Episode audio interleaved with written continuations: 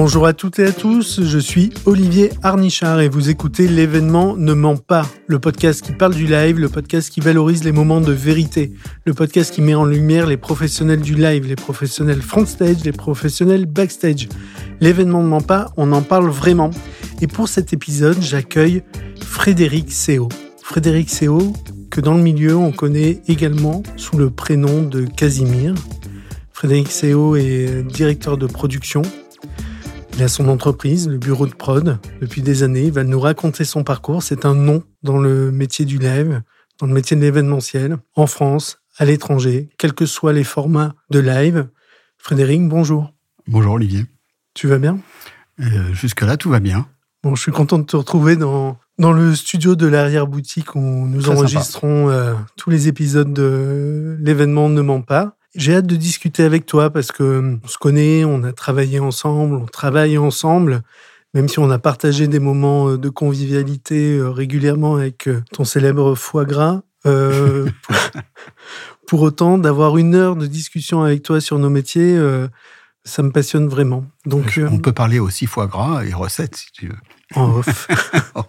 Frédéric, est-ce que tu peux nous décrire ton métier actuellement? Mon métier, c'est répondre à des besoins en créant euh, des équipes dédiées et spécialisées dans chacun des sujets dont j'ai besoin pour créer euh, un événement ou un concert ou, autre.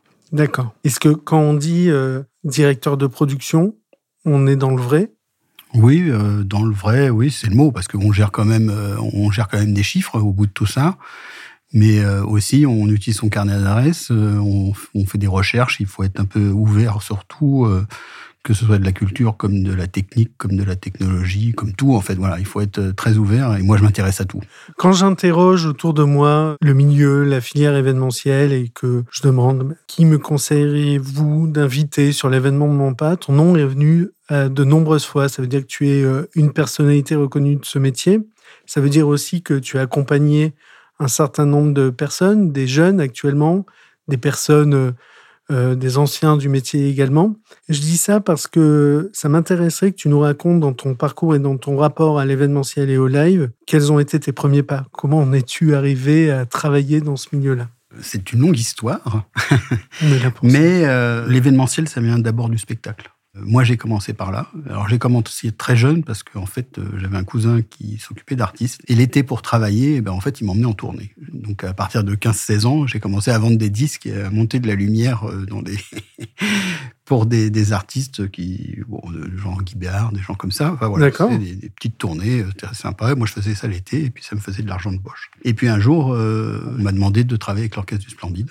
C'était au Bouffe parisien. Donc j'ai fait six mois tous les soirs, en fait, parce que le reste du temps, je faisais mes études. Et donc tous les soirs, je faisais le spectacle. Et puis à la fin, on m'a dit, bah écoute, est-ce que ça t'intéresse de partir en tournée avec nous? Parce qu'on cherche quelqu'un comme toi pour, euh, pour travailler avec nous. Et puis, et puis voilà. Et donc après, bah, je suis parti sur la route. Euh, j'ai tout laissé tomber au désarroi de, de ma famille. Attends, je suis obligé d'intervenir. Tu as quel âge à ce moment-là? J'ai 20 ans. Tu as 20 ans tu fais des études quel, genre dans quel... Euh? Alors, je, me préparais aux études de paysagiste, en fait. D'accord. Et tu arrêtes tout suite à, ta rencontre avec l'Orchestre du Splendide Alors, pas ma rencontre, parce que j'ai travaillé avec eux pendant six mois. Et puis voilà, parce qu'ils cherchaient quelqu'un, et puis moi, ça, m'intéressait de, travailler le soir et tout ça. Et donc, du coup, et puis à la fin, il euh, bah, faut dire ce qui est, l'événementiel ou le live, c'est une histoire de famille. Voilà. Parce que on se crée une famille, et à un moment, bah, on est embarqué, et quand on te dit, euh, est-ce que ça te dit de partir avec nous, et bah, tu t'es tellement amusé pendant six mois que tu te dis, bah, je peux pas le rater, et pas partir à côté de ça, quoi. Quitte à revenir après faire autre chose, hein, mais euh, voilà. Et puis, du coup, et ben, c'est comme ça qu'on rencontre des gens, et puis, et puis c'est parti, quoi. Et tu, tu faisais quoi pour l'orchestre du Splendide Je faisais la poursuite à l'époque. Tu faisais la poursuite Oui, exactement. Tu peux nous rappeler euh, ce que représentait l'orchestre du Splendide? Oh, C'était une bande de fous furieux, on va dire, et qui ont fait beaucoup de tubes. Euh, qui, euh, voilà, c'était une vingtaine de musiciens, parce que c'était un orchestre de jazz hein, au départ. Voilà, mais qui a été un peu farfelu. Enfin voilà, il y avait des décors, il y avait, c'était assez connu. Hein. Bien sûr. On s'est bien amusé, je l'avoue. on a, j'ai pas dormi de beaucoup pendant six mois. Et sorti de là, je me suis dit, euh, voilà, de toute façon, j'ai jamais voulu faire un, travail de bureau. je suis quelqu'un qui, aime bien être à l'extérieur et bien bouger. je m'y retrouvais, quoi. Et cette première expérience est une révélation Tu te dis, euh, d'accord, c'est dans le milieu du spectacle que je veux avancer? Ah bah je pense, oui. Je pense qu'à l'époque, ça a été une révélation. D'accord. Parce que tout d'un coup, euh, j'ai découvert ce que c'était que le spectacle. Et vraiment, c'est une, famille. Il y a des petites blagues, les gens s'en aperçoivent pas quand on est sur scène, mais en fait, il y a des petits clins d'œil euh, à droite, à gauche. on fait des petites blagues, enfin, surtout dans ce genre de, de spectacle.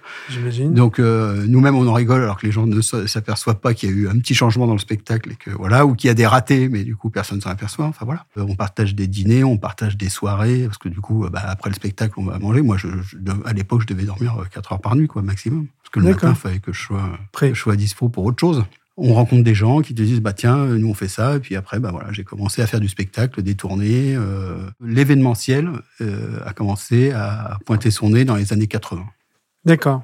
Et donc, en fait, comme c'était un métier qui était complètement nouveau, en fait, on est venu chercher des gens du spectacle parce qu'on avait besoin de son, parce qu'on avait besoin de lumière, parce qu'on avait besoin d'artistes pour, euh, pour, produire, pour, produire des événements ou des soirées ou choses comme ça. D'accord.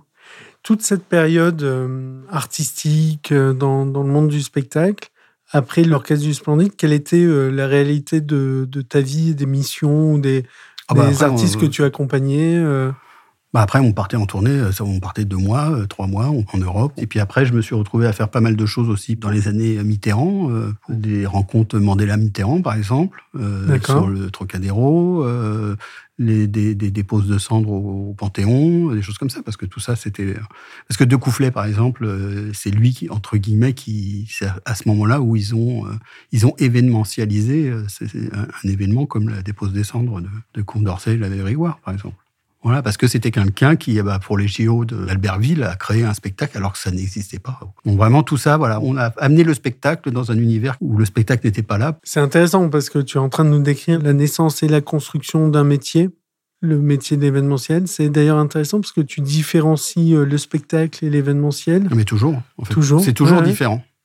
Parce qu'il n'a pas, euh, il n'y a pas les mêmes métiers, malgré qu'on se dise il y a un ingénieur du son, mais c'est pas le même parce que l'ingénieur du son qui fait une convention ne sait pas obligatoirement faire du concert, et vice-versa. Un régisseur de spectacle n'est pas le même qu'un régisseur euh, dans l'événement. Enfin voilà, il y, a quand même des... C'est très intéressant parce que tu nous décris un début de parcours dans le spectacle et puis euh, finalement euh, un contexte qui fait que l'événementiel s'appuie sur le spectacle pour exister. Bah, et sur donc, des outils, oui. Bien sûr. Et donc un pont qui se crée pour des professionnels comme toi entre le spectacle et le monde événementiel qui en est à cette époque-là à ses débuts, quelque part. Exactement, oui. Euh, et se construit. Oui, qui se construit, vraiment. D'accord. Parce qu'on s'est tous retrouvés, euh, après on se retrouvait sur des... Et puis à un moment, il y a eu des problèmes dans les spectacles où il y en avait moins, donc tout le monde s'est un peu reporté aussi sur l'événementiel parce que c'était un nouveau métier où on avait des demandes. Et moi, je continue à faire du festival par plaisir, parce que j'adore ça, et pour plein de raisons, parce que j'adore la musique, parce que j'ai une relation particulière en fait avec le spectacle. Et donc, du coup, c'est pour ça que moi, dans les événements, j'aime bien aussi qu'il y ait du spectacle parce que. Euh, ou, des artistes, quels qu'ils soient d'ailleurs, hein, ce spectacle, c'est au sens large. Hein. Bien sûr. J'aime bien l'artistique, en fait, voilà. D'accord. tu, tu, décrivais euh, un moment où euh, il y avait moins de spectacles. Ça m'intéresse, tu peux juste creuser ce, ce bah, Je crois que c'était à la période où il y avait de la guerre du Golfe, je crois, où, où il y a eu une chute, en fait, euh, il y avait moins de gens dans les, dans les salles, il y avait moins... Euh, je me souviens plus exactement les raisons. La production de disques et, la production du spectacle étaient un peu en berne, on va dire. Les premiers événements de, type non-spectacle et donc euh, d'événements institutionnels, tu, tu citais les rencontres Mitterrand-Mandela, des événements au Panthéon tes, premières expériences, le premier événement non spectacle que tu, euh, sur lequel tu es intervenu, tu t'en souviens?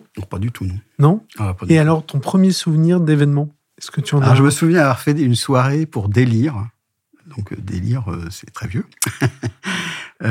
c'était Salvagram, voilà. D'accord. Et du coup, bah, je crois que j'étais avec l'orchestre du Splendide et c'était la première fois que, pour ma part, je faisais un événement privé avec un orchestre. En fait. Attends, j'ai presque honte là, Casimir. Délire, c'est?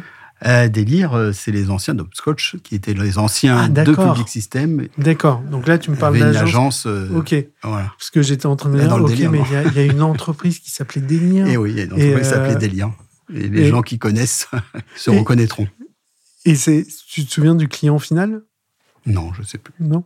À l'époque, il n'y avait pas non plus beaucoup de salles hein, pour faire des événements. Donc, parce que y avait, toutes les grandes salles, c'était ou des palais des congrès de Paris, ou des choses comme ça, ou des casinos de Paris. Après, c'était des salles de spectacle, mais des salles pures événementielles, comme il en existe maintenant. Euh, ça n'existait pas, en fait. Hein. D'accord. Donc, les soirées, elles se faisaient dans les grands hôtels, euh, mais il n'y avait pas vraiment de, de salle, quoi. À ce moment-là, donc là, on est dans quelles années à peu près? Ouais, dans les années 90. Dans les 80, années... euh, voilà, à partir de 85. D'accord. 85-90. Et là, quel est ton statut? Tu, Je suis intermittent. Tu es intermittent et tu travailles sur des spectacles et tu commences à travailler sur des événements. Je travaille avec Henri Dess, des chanteurs pour enfants. Bien sûr. Et donc, du coup, euh, on avait besoin un jour de musiciens, mais des enfants sur scène pour faire l'Olympia, justement. Et en fait, la personne qui s'occupait de ces, ces musiciens, euh, qui avait un gros festival à Brive-la-Gaillarde, qui s'appelait les qui est, qui est un très beau festival, qui existe toujours Qui n'existe plus malheureusement. Où on rassemblait plus de 1000 enfants qui venaient du monde entier et qui jouaient toute la semaine soit leurs œuvres, soit des œuvres communes euh, qui étaient écrites pour eux en fait. D'accord. Je me suis retrouvé à faire ce festival, j'ai dû le faire euh, au moins une dizaine d'années. Après, euh, du sport, j'ai fait le Cross du Figaro aussi. On est venu me chercher, je sais même plus comment on est venu me chercher. Mais je me suis retrouvé pendant des années à faire le cross du Figaro dans le bois de Boulogne au mois de décembre. Très agréable. J'imagine. Ça, ça s'enchaîne. Comme c'était quand même des gros événements, enfin, le, cross du Figaro, c'était quand même un très gros événement. Après, ben, on, m'appelle pour autre chose. On sait que je sais faire. Et après, c'est l'enchaînement. Des opportunités via des rencontres. Des rencontres, voilà, exactement. Je reviens sur Henri Dess, sur les orchestrades, sur ce premier festival que tu gères, parce que tu l'as dit très rapidement dans notre échange tu es toujours euh, sur un pont entre l'événementiel euh, dit d'entreprise, corporate, grand public, quel qu'il soit, et le monde du spectacle et les festivals. Moi, je te connais aussi pour ça. Je sais que chaque année, euh, tu as des périodes pendant lesquelles qui sont consacrées, qui sont sacrées quelque part. Exactement. pour toi, pour assurer la production de festivals. Est-ce que tu peux nous parler de cet aspect-là du live, le format festival? Qu'a-t-il de spécifique dans son montage, que ce soit dans son montage en termes de prod, en termes d'approche budgétaire, d'approche artistique Chaque année, tu, en fais, c'est que ça te tient à cœur. Est-ce que tu peux nous parler de, ce caractère particulier de ce monde-là? Alors déjà, c'est un monde qui est, euh, en termes de personnel, on va dire, qui est beaucoup plus réduit. Donc il faut, savoir faire un peu tout faire. Voilà. Donc euh, je fais à la fois la prod, mais je fais aussi la technique alors la direction technique avec un, grand mot, hein, parce que je ne suis pas directeur technique. Après, on, on, on s'appuie sur des directeurs techniques, mais déjà, on, dégrossit les choses dans un premier temps. Et puis après, bah, on fait des créations de scènes, des choses comme ça. Enfin, équipe réduite euh, pour cause de moyens Pour cause de moyens, oui. Parce qu'à un moment, euh, faut que la billetterie, il faut que ce soit rentable pour tout le monde. Hein. Un festival, ça coûte très cher, parce que, et de plus en plus cher d'ailleurs, malheureusement parce qu'on a des contraintes de sécurité. Après, c'est plus, euh, on bricole plus, on va dire en toute, euh, en, toute sécurité, mais on, bricole plus. Bien sûr, d'accord. Et alors, ton premier souvenir de festival ou ton plus beau moment euh, de live en festival, tu peux nous, nous le raconter? J'en ai. J'en ai. Bah j'en ai, mais malheureusement, je ne sais pas, parce que à la fois j'en ai en tant que spectateur, parce que je vais en salle pour voir des, les spectacles, et puis à la fois j'en ai sur scène aussi, parce que quand on est sur scène et qu'on a 200 euh, 000 personnes ou 100 000 personnes qui crient ou qui applaudissent, déjà, ça, on a la chair de poule, quoi. Bien sûr. Parce qu'on sent une pression qui vient de... Quand on est sur scène, on sent vraiment la pression du public. Quoi. On peut pas, on peut pas dire pourquoi. Et même quand on est dans la salle, on le sait parce que le public euh, tremble euh, devant son artiste, entre guillemets. Mais quand on est sur scène, je comprends qu'un artiste, il part dans des délires. Il y a beaucoup de monde devant, c'est c'est indescriptible, en fait. Et ça renvoie énormément, en fait. Et là, à un moment, il y a une espèce de communion, pour moi et pour les techniciens qui font ce métier là c'est le pied, quoi.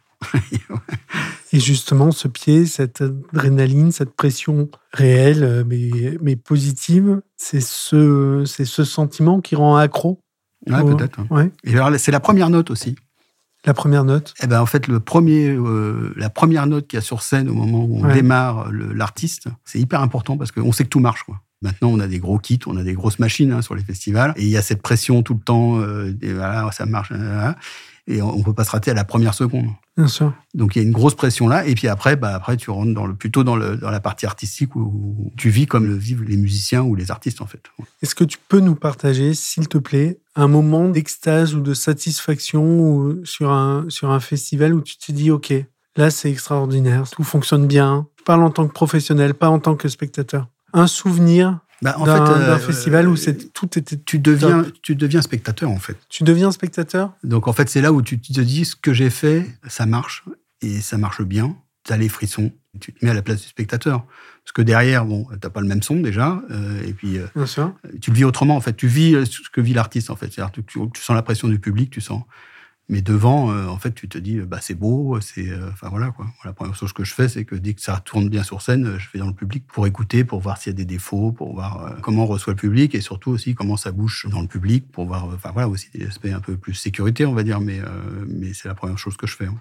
Après, des souvenirs, euh, j'en ai, je, je, sais pas. J'ai, franchement. Ça ne vient pas comme ça? Non, ça vient pas comme ça parce que c'est des émotions en fait. Donc euh, les émotions, on les a. Euh, mais autant on les a avec dans un théâtre où il y a 300 personnes avec deux musiciens sur scène que dans une scène, une scène qui fait 30 mètres d'ouverture où il y a 200 personnes devant. Voilà, c'est pas. C'est le moment en fait. C'est intéressant parce que ça me plaît que tu parles de moment je crois vraiment euh, en ce mot-là pour euh, traduire notre métier. Mais euh, là où je suis curieux, c'est tu, tu, parles beaucoup d'émotions, tu emploies des mots qui sont dans, dans cette grammaire-là. Ce qui m'intéresserait de savoir, c'est quelle est ta perception quand il y a un décalage entre la qualité du spectacle et l'accueil du public? Est-ce que tu le prends pour toi également en tant que producteur? Cette injustice parfois qui peut exister hein Ouais, mais enfin, nous, nous on le ressent pas trop parce que, en gros, si l'artiste est mauvais, c'est pas de notre faute, entre guillemets. Mais, mhm. c'est vrai que c'est déceptif, ça c'est sûr. On me dit, on a fait tout ça pour ça, donc euh, voilà. C'est pas parce qu'il y a beaucoup de matériel que c'est beau, en fait. C'est vraiment, c'est de la magie. Hein. Il peut y avoir un seul projecteur sur, mhm. euh, sur une personne sur scène qui chante extraordinairement bien, avec un très bon son, et ça suffit largement. On n'est pas obligé de mettre des écrans LED partout et que ça bouge dans tous les sens. Euh, c'est pas ça, en fait, le spectacle. Voilà, c'est un échange, c'est une image globale en fait. Le moment, peut-être la température extérieure, peut-être, enfin voilà, c'est tout. Hein. C'est les gens avec qui tu es dans, en salle, les gens avec qui tu es en backstage. C'est un tout et pas obligatoirement un truc euh, délirant. Euh, voilà, c'est pas le matériel qui fait l'événement, quoi, en fait. On est bien d'accord. Je t'ai demandé ton, finalement ton meilleur souvenir sur un festival. A contrario, est-ce que tu peux nous compter un moment euh, ultra stressant, toujours ah, encore une fois. Semaine dernière, tu vas dire. Alors, je te mets à l'aise parce que tu, effectivement, tu m'en as parlé juste avant de, de prendre le micro parce qu'on se revoyait. Celui-là, si tu es à l'aise d'en parler, ou un autre, euh, si tu souhaites euh, changer de sujet, mais euh, oui, le moment de stress sur un événement de type Je vais parler de celui-là parce que je suis encore dans l'émotion, on va dire. Mais euh, bah, la semaine dernière, en fait, vendredi dernier exactement, bah, j'étais à Agadir, sur le festival que je fais tous les ans à Agadir, d'ailleurs, depuis plus de 17 ans. Et en fait, on a eu, euh, en plein spectacle, bah, le tremblement de terre qui a touché en fait tout le Maroc. On est euh, début septembre, là.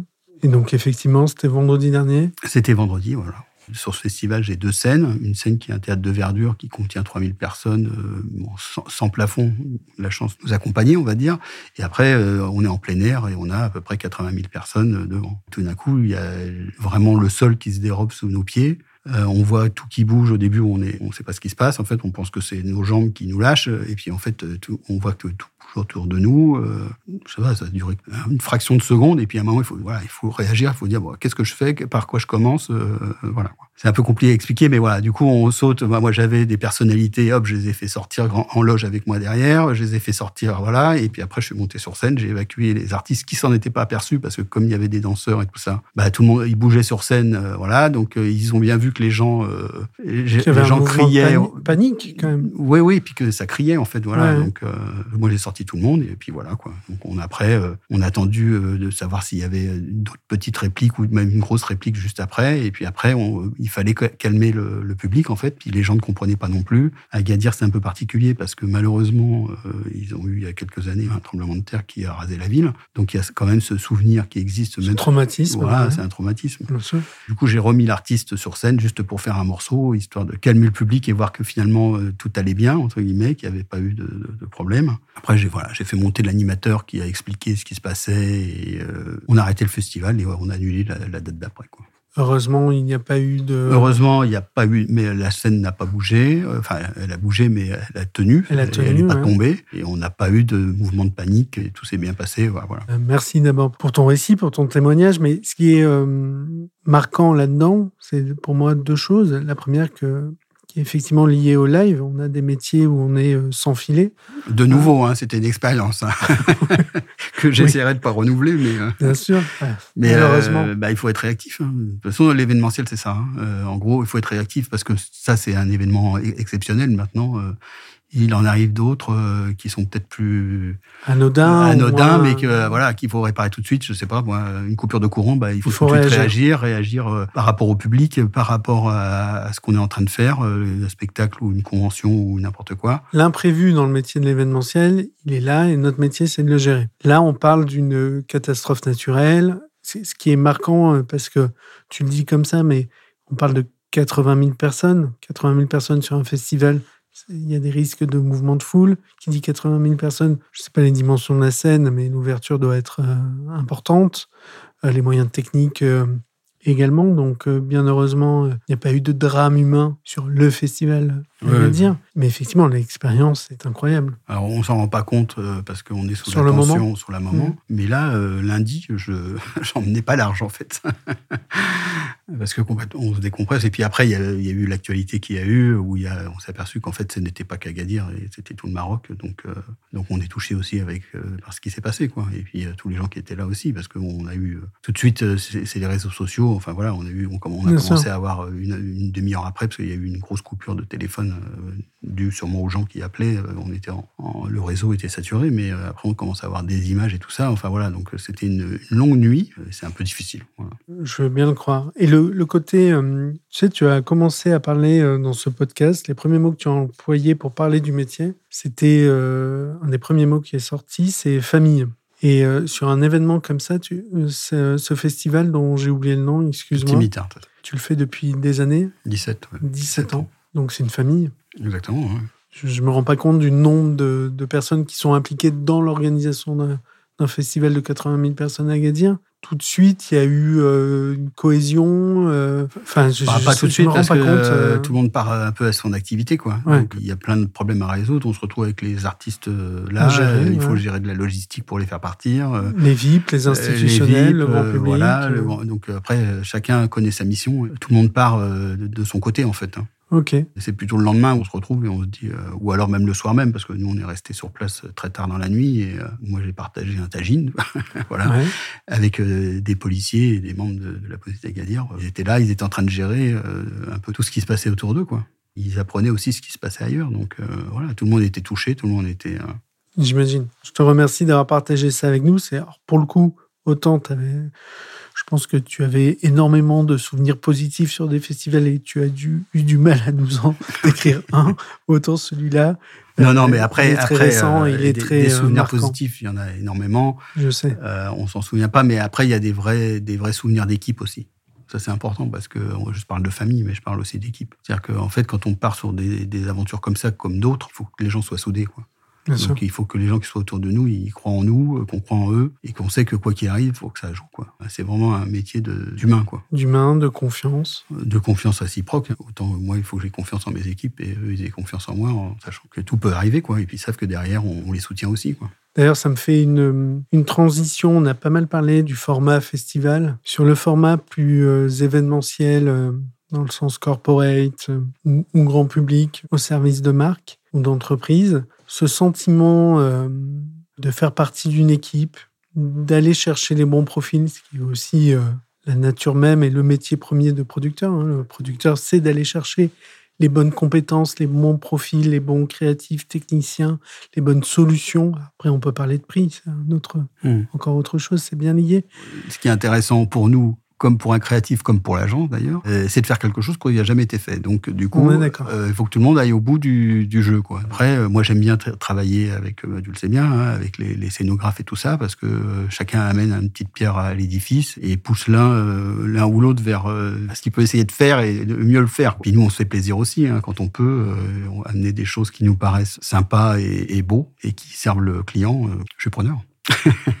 Sur l'évolution du métier, parce que tout à l'heure, par exemple, tu, tu citais euh, l'agence Délire. Je m'en veux un peu parce que, tu vois, en y repensant, ça me dit quelque chose, moi qui ai toujours été un passionné du monde des agences. Bah, c'est une agence comme une autre. Après, il y avait, il y avait l'époque, il y avait euh, Villa d'Alésia, euh, Marketplace. Toujours. voilà, hein, Et Villa d'Alésia. Mais ce qui m'intéresse, c'est de connaître ton sentiment sur l'évolution du métier Alors l'évolution, que dire? Je trouve que, alors, je ne sais pas si c'est des réseaux sociaux, mais je trouve que les gens s'intéressent de moins en moins au spectacle, euh, à la technique. Enfin, ils s'ouvrent pas en fait. Donc j'ai l'impression qu'ils sont enfermés derrière des images qu'ils voient sur Internet et en gros, euh, bah, moi j'aimerais bien faire la même chose que ça, mais en fait. Euh, enfin voilà, je pense qu'il y a un manque de culture de façon générale dans les équipes événementielles en fait. D'accord. C'est-à-dire que maintenant on réfléchit moins en fait. Avant il y avait rien. Donc, il n'y avait pas d'image, on n'avait pas cherché d'image, on inventait en fait. Maintenant, on prend toujours en référence des choses qui ont déjà été faites. Voilà. Ça facilite la créativité aussi, parce que du coup, bah, euh, ok, bah, ils ont fait ça, euh, je vais faire un truc de plus, et puis voilà. Et je trouve que les producteurs, alors maintenant, c'est vrai que les profils ont changé, mais en production, il fallait savoir tout faire en fait. Hmm. quand on parle de son, quand on achète du son, il faut savoir comment ça marche. Quand on achète de la vidéo, il faut savoir comment ça marche. Sinon, euh, qu'est-ce qu'on demande en fait Et je trouve qu'il manque en fait, dans ce que je connais, dans les gens qui font de la production, il manque cette partie-là, en fait. Euh, un décor, ça tient pas comme ça. C'est donc, et ça, c'est important parce qu'à un moment, il faut chiffrer. Il faut aussi proposer au scénographe qui a mis euh, un mur de, 12 mètres de haut, bah, comment il va tenir. Lui, il vous le dessine et puis après. Euh, donc, il faut dire, avant de dire, bah oui, bah, je te le chiffre ou je, on va construire un mur, il faut déjà réfléchir à comment il va tenir. Et, mais je trouve qu'il y a un manque d'intérêt, en fait, de se cultiver sur, sur un peu tout, en fait. D'accord. D'aller voir même des choses qu'on n'a pas fait nous-mêmes, hein, mais d'aller voir des spectacles. Enfin, je vois autour de moi, très peu de gens vont voir des spectacles, en fait. Alors que quand on va au Châtelet ou qu'on va euh, à Chaillot, il y a des très beaux spectacles. Et si on doit trouver de la créativité, c'est peut-être là-bas qu'on peut la trouver aussi. Oui, oui, des Parce qu'il n'y a, pas de, a pas de moyens. Il y a des très belles choses avec peu. Il faut aussi apprendre à faire avec peu. Et quand on voyage à l'étranger, dans des pays où ils ont peu, ben, il faut savoir faire avec peu pour euh, faire très beau, en fait. On est un peu dans le déploiement de matériel qui ne sert pas à grand-chose, en fait. C'est intéressant, ton point de vue. C'est évident que entre les débuts de l'événementiel où euh, bah, il fallait créer les choses et l'ère d'aujourd'hui, ou ce que moi j'appellerais l'ère du mimétisme dans l'événementiel, l'idée c'est l'événement. Et donc de voir l'événement en live, quand tu parles d'aller voir des spectacles, c'est pas pour euh, voir une idée et la copier derrière, c'est juste de justement d'être inspiré par cette puissance du live. Après, la puissance de la beauté du peu, en fait. Oui, bien sûr. Je peux dire. Du juste. Du juste, voilà. Mm. Parce qu'il y a des spectacles de danse, par exemple, où il y a presque rien, mais c'est magique. Oui, oui. C'est, mais c'est, là, et tu le sais, où on se confronte à une logique également de, d'une entreprise, d'acteurs d'une entreprise, dans une logique de mise à disposition de moyens pour valoriser ce moment qui est important pour eux et peut-être que c'est moins facile de vendre euh, et de proposer euh, quelque chose d'ultra épuré ou de complètement nouveau. On le voit, hein, même dans, tu le sais très bien. Et c'est pas que dans l'événementiel. Ça veut dire quoi? Ça veut dire que la personne qui est sur scène, elle n'est pas suffisamment capable pour. Euh, c'est-à-dire qu'on est obligé de, de rajouter des, des, accessoires pour, pour la mettre en valeur. C'est ça le problème. en fait. Il y a une surenchère, effectivement. On maquille en fait le. Au maquillage, bien sûr. Voilà, c'est ça. Hein. Tu le sais. Mais, regarde. Malheureusement, je le sais. dans d'autres industries de la communication, euh, le mimétisme existe également. Regarde, dans, la publicité, le constat est le même. Mmh. Il faut que tout le monde soit ouvert à la création, à la fois euh, toutes les parties prenantes. Euh, sûr, Le client, l'organisateur, l'agence, évidemment, la cohérence avec le budget. Et en même temps, est-ce que la créativité dépend d'un budget? Bah, non. Pas du tout. Du tout. Il suffit d'avoir ou le bon éclairagiste qui sait faire avec peu. Et des fois, c'est pas grand-chose. Hein. Et c'est pour ça que le binôme entre personnes euh, expérimentées et euh, personnes plus juniors dans le métier est très important. Peut-être aussi que les crises successives, euh, les mouvements de personnes dans les entreprises n'ont pas aidé. et puis, je pense que les entreprises, elles s'organisent autrement maintenant. Ça devient l'industrie, en fait. Quand on voit pour un producteur les process qu'il y a, en fait, on produit plus, euh, on fait que de la paperasse. Enfin, on a l'impression de, sur des plateformes, on fait des bons de commande, on fait des. Avant, euh, on disait OK au gars, même si on n'est pas signé, il, venait. Maintenant, alors il faut faire un bon de commande. Alors je comprends, hein, mais du coup tout ça, euh, en fait, le producteur, c'est pas son métier, ça. Ce qu'il faut qu'on prenne, c'est un, assistant comptable qui vient et qui remplit le fichier. Voilà, mon métier, moi, c'est de, trouver des solutions et que et de faire des belles choses. on est bien d'accord du coup, voyons-le positivement, ça crée de l'emploi. Alors, ça crée de l'emploi. Il y a des gens qui s'y retrouvent très bien. Hein. Il y a des gens, euh, pour ça, et surtout les jeunes, hein, parce que c'est, euh, ils sont un peu euh, plus là-dessus, en fait, on va dire. En tant que spectateur, tu as forcément un regard de professionnel ou pas? Ah oui, malheureusement. Malheureusement. Souvent. Quel est le spectacle le plus dingue que tu aies vu? Le spectacle le plus dingue, j'ai vu à New York, malheureusement pour les Français. Vas-y. comment ça s'appelle? C'est au moment de Noël, tous les ans, il y a un spectacle dans, dans un des grands théâtres de New York. Malheureusement, j'ai plus le nom en tête. Bah, c'est l'américaine, quoi. Tout est carré, tout est. C'est à l'intérieur d'un théâtre? Oui, ouais, c'est un énorme théâtre. Hein. Il doit faire 2000 places ou 3000 places. Euh, bah, on en prend plein les mirettes, quoi. Que ce soit techniquement, que ce soit dans la machinerie, parce que ça aussi, on, oublie aussi ces métiers-là. Parce que dans le théâtre, il y avait de la machinerie, il y avait des trucs qui s'envolaient, il y avait des, voilà, des gens qui s'envolaient, des rideaux qui s'envolaient, des, des, trucs qui disparaissaient dans le sol et tout ça. Bah, ils ont gardé ça. Donc déjà, il y a cette magie-là qu'on n'a plus maintenant et qu'on ne sait plus faire, malheureusement. Moins On a moins, mais on ne sait plus faire. Il n'y a plus de, de vrais machinistes, en fait. Hmm. C'est ça l'histoire. C'est-à-dire qu'avant, il y avait, ça, avait des trappes, il y avait des choses, euh, hein, et maintenant, euh, tout de suite, on rentre dans des, usines à gaz parce que les gens ne savent pas euh, faire un nœud, utiliser des poulies. Enfin voilà, c'est des choses toutes bêtes. Hein, mais quand j'ai fait l'orchestre du Tandit, on était au théâtre des Bouffes parisiens, et en fait, il y avait un ancien chef machinot de l'Opéra de Paris. D'accord. Et c'était un vrai plaisir de passer avant le spectacle, de discuter avec lui. Alors, il avait un langage fleuri, fleuri mais il expliquait vraiment mais tout sur les machineries, sur les trucs comme ça, et c'était un, vrai plaisir en fait. je crois que ça c'est euh, un des euh, points ultra euh, plaisants de ce métier, c'est que si tu es avenant et curieux, tu fais des rencontres. Mais il faut l'être. je pense que tu ne peux pas l'être en faisant ce métier. Ah bah, il faut l'être parce que sinon on reste à côté de la plaque. Hein, et, c'est ça qui est formidable, c'est la variété de personnes qu'on rencontre, que ce soit euh, grand patron d'une entreprise qui vit un moment incroyable, le machiniste que tu décrivais, le scénographe, moi le nombre de nuits que j'ai passé. Alors après tu vas me dire oui ça fait longtemps que tu n'as pas fait, mais, euh, mais, je l'ai fait pendant des années et euh, je, je faisais rien, je, je parlais, j'écoutais et c'est cette curiosité qui est ben, moi, par exemple, il y a des choses, quand je travaille en Afrique, où on a très peu de moyens, la première chose que je fais, je pars avec mon assistante et avec un, local, et on fait la tournée des zones industrielles juste pour voir ce qu'ils sont capables de faire. Je rentre, j'ouvre la porte de l'usine, je regarde, je discute avec le gars, je regarde comment il travaille.